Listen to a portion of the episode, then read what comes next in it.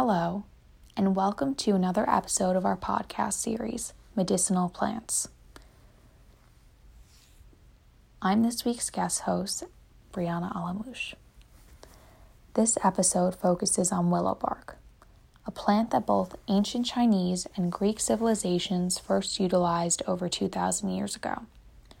Despite willow bark's use in the ancient world, the first recorded documentation of willow bark was published in 1763 by the Royal Society in England, quote, detailing five years of experiments on the use of dried, powdered willow bark in curing fevers. It was described as, quote, very efficacious in curing ague. I will now read to you the abstract of this account, of course with an attempted English accent, for your pleasure and my demise. My Lord, among the many useful discoveries which this age hath made, there are very few which better deserve the attention of the public than what I am going to lay before your Lordship. There is a bark of an English tree, which I have found by experience to be a very powerful astringent, and very efficacious in curing agues and intermittent disorders. About six years ago, I accidentally tasted it and was surprised at its extraordinary bitterness, which immediately raised me a suspicion of its having the properties of the Peruvian bark. As this tree delights in a moist or wet soil, where agues chiefly abound, the general maxim that many natural maladies carry their cures along with them or that their remedies lie not far from their causes, was so very opposite to this particular case that I could not help applying it, and that this might be the intention of the Providence here, I must own had some little weight with me. And now, let me free you of that painful accent and fast forward to 260 years later and inform you of how far this little plant has come in influencing the global salicylic acid market in the 21st century, which was valued at over $287 million in 2019. Salicylic acid acts as an intermediate in the pharmaceutical and personal care industries. The pharmaceutical segment is categorized into prescription drugs and over the counter drugs. On the basis of skincare, the market is segmented into moisturizer, sunscreen, and acne solution. On that topic, you might be wondering why I decided to study this plant, as many of you know that I am a skincare guru. Since the COVID 19 crisis has left many Americans stranded at home, I have become more invested in a skincare routine. I recently decided to focus on the ingredients in my skincare products upon recognition that skin is, in fact, the body's largest organ, and what you feed and nourish it with matters as much as the food we consume. I decided to read the ingredients in my beloved toner by Ren Skincare, my CeraVe salicylic acid cleanser, and my acne spot treatment, and I found one commonality willow bark. I soon found out that willow bark was not just an ingredient used in skincare, but also comparable to that of aspirin, which of course Bayer has patented. At the moment, something just clicked for me, as I had seen some crazy skincare hacks on Instagram. And guess what? Crushed up aspirin was one of them. That's the moment I decided to research. I'll now share with you the details behind the reported effects of this plant, the products it can be found in, the claims of this willow bark, and the potential side effects and even the warnings that may come with it. Soon after the aforementioned account was published by the Royal Society in England, chemist Edward Stone had his own willow bark research published, making it the first time that willow bark was written about in a Western medical journal. Then, in the 1820s, German chemist Johann Buchner isolated a not yet chemically stable compound which he named salicin, the Latin word for willow. Following this discovery, chemists were able to extract salicylic acid from the bitter tasting needle like crystals. Felix Hoffmann, a German chemist, was also searching for a solution for his father, who suffered from rheumatism. However, the salicylic acid it contained caused him to vomit.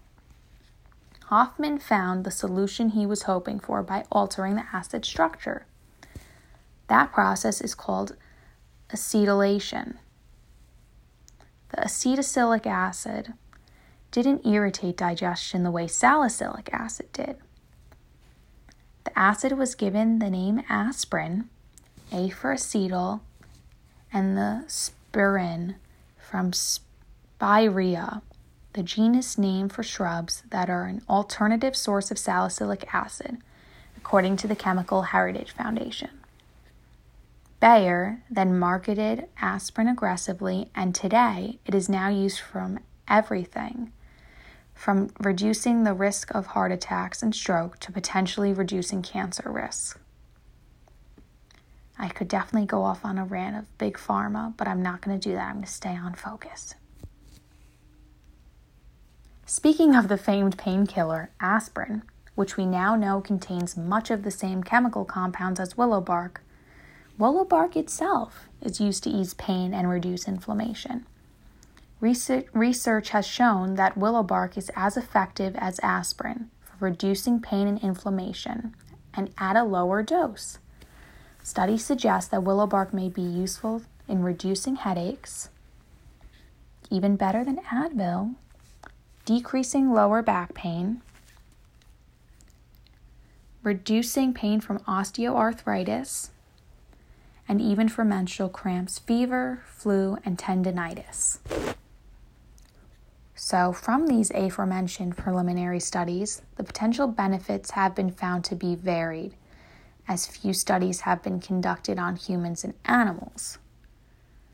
However, it was found when used on people with lower back pain, willow bark was more effective than the placebo in a herbal medicine review published in Cochrane Review in 2006.